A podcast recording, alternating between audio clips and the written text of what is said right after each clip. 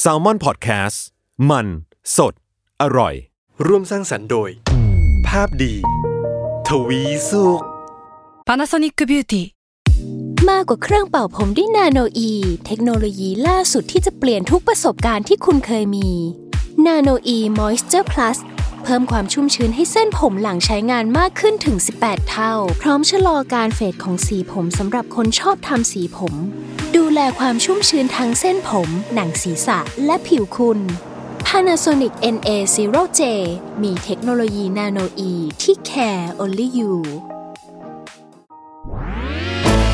นี่คือพอดแคสต์เจาะลึกเรื่องราวของโรคภัย ที่ใครๆก็อาจไม่เคยรู้กับ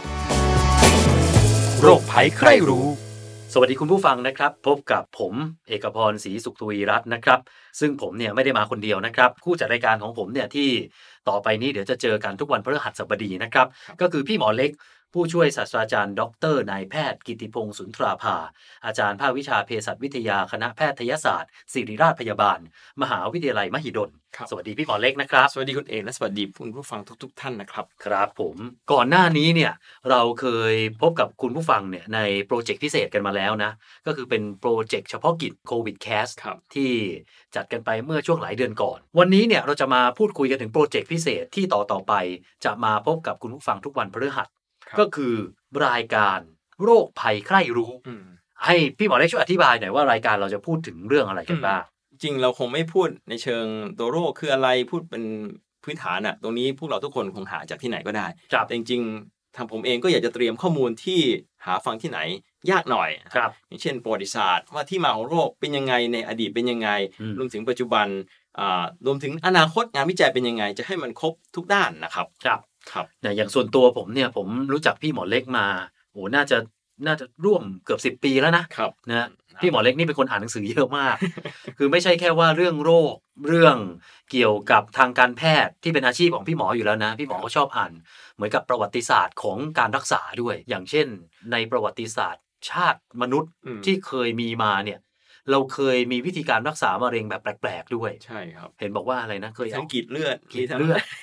กรีดเลือด ใช้เหล็ก เอาเหล็กเผาไฟมาจี้ เนื้อ เพื่อฆ่าเซลล์มะเร็งให้มันตายอย่างเงี้ย อืม โหวิธีการมันโหดร้ายเหลือเกิน อืม นะหรือแม้กระทั่ง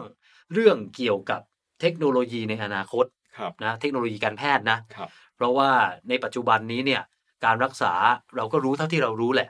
แต่ในอีกมุมมองหนึ่งนักวิทยาศาสตร์ หรือคุณหมอหลาย ๆ ท่านทั้งในและต่างประเทศเนี่ยช่วงนี้บางคนเขากำลังซุ่มอยู่ในแลบอยู่ อืม เขาก็กำลังวิจัยและหลาย ๆ งานเนี่ยมันก็ใกล้ที่จะเป็นความจริงแล้ว ครับ อย่างเช่น ในส่วนของการรักษาโรคมะเร็งเนี่ยโอ้โหนะมันก็มีการรักษาแบบภูมิคุ้มกันบำบัด ใช่ก้าวหน้าไปเยอะมากครับ ก้าวหน้าไปเยอะมากนะ ใช่ครับ แล้วมันก็ใช้ได้จริงแล้วด้วยในต่างประเทศ ครับ ซึ่งเนี่ยเดี๋ยวเราจะมีพูดคุยในรายการของเราแน่นอนว่าเออมันมันมีอะไรที่โลกเราเนี่ยไปไกลมากกว่าที่คิด อืม นะแล้วก็ที่สำคัญนะ เรื่องสุขภาพมันเป็นเรื่องใกล้ตัวจริง ๆ สุดท้ายมันจะวนมาหาเราอยู่วันยังค่ ใช่ครับ ำไม่ว่าเราจะอยากจะรู้เรื่องของมันหรือไม่ก็ตาม ครับ แต่รู้ไว้ดีกว่า ถูกต้องครับ ยังไงก็ฝากคุณผู้ฟังทุกๆท่านนะครับ ครับ อ่ามาร่วมฟังรายการของเรานะครับ จะได้รับรู้ถึงสิ่งต่างๆ ที่เราอาจจะรู้แล้วรู้ไม่พอนะครับ ทุกอย่างรอบทั้งหมดเนี่ยจะฟังได้จากรายการเราทั้งสิ้นนะครับ ยังไงก็ฝากติดตามกันนะครับ ครับ ผมเนี่ยก็จะพยายามเป็นตัวแทนของคนที่ไม่ค่อยรู้ นะ ได้ยินอะไรมามั่วๆผมก็จะมาถามพี่หมอเล็กนี่แหละว่า มันเป็นเรื่องจริงหรือเปล่านะครับ ครับ ยังไงเดี๋ยวพบกันครับทุกวันพฤหัสบดีครับกับรายการโรคภัยใกล้รู้ครับ วันนี้เราสองคนลาไปก่อนสวัสดีครับ สวัสดีครับ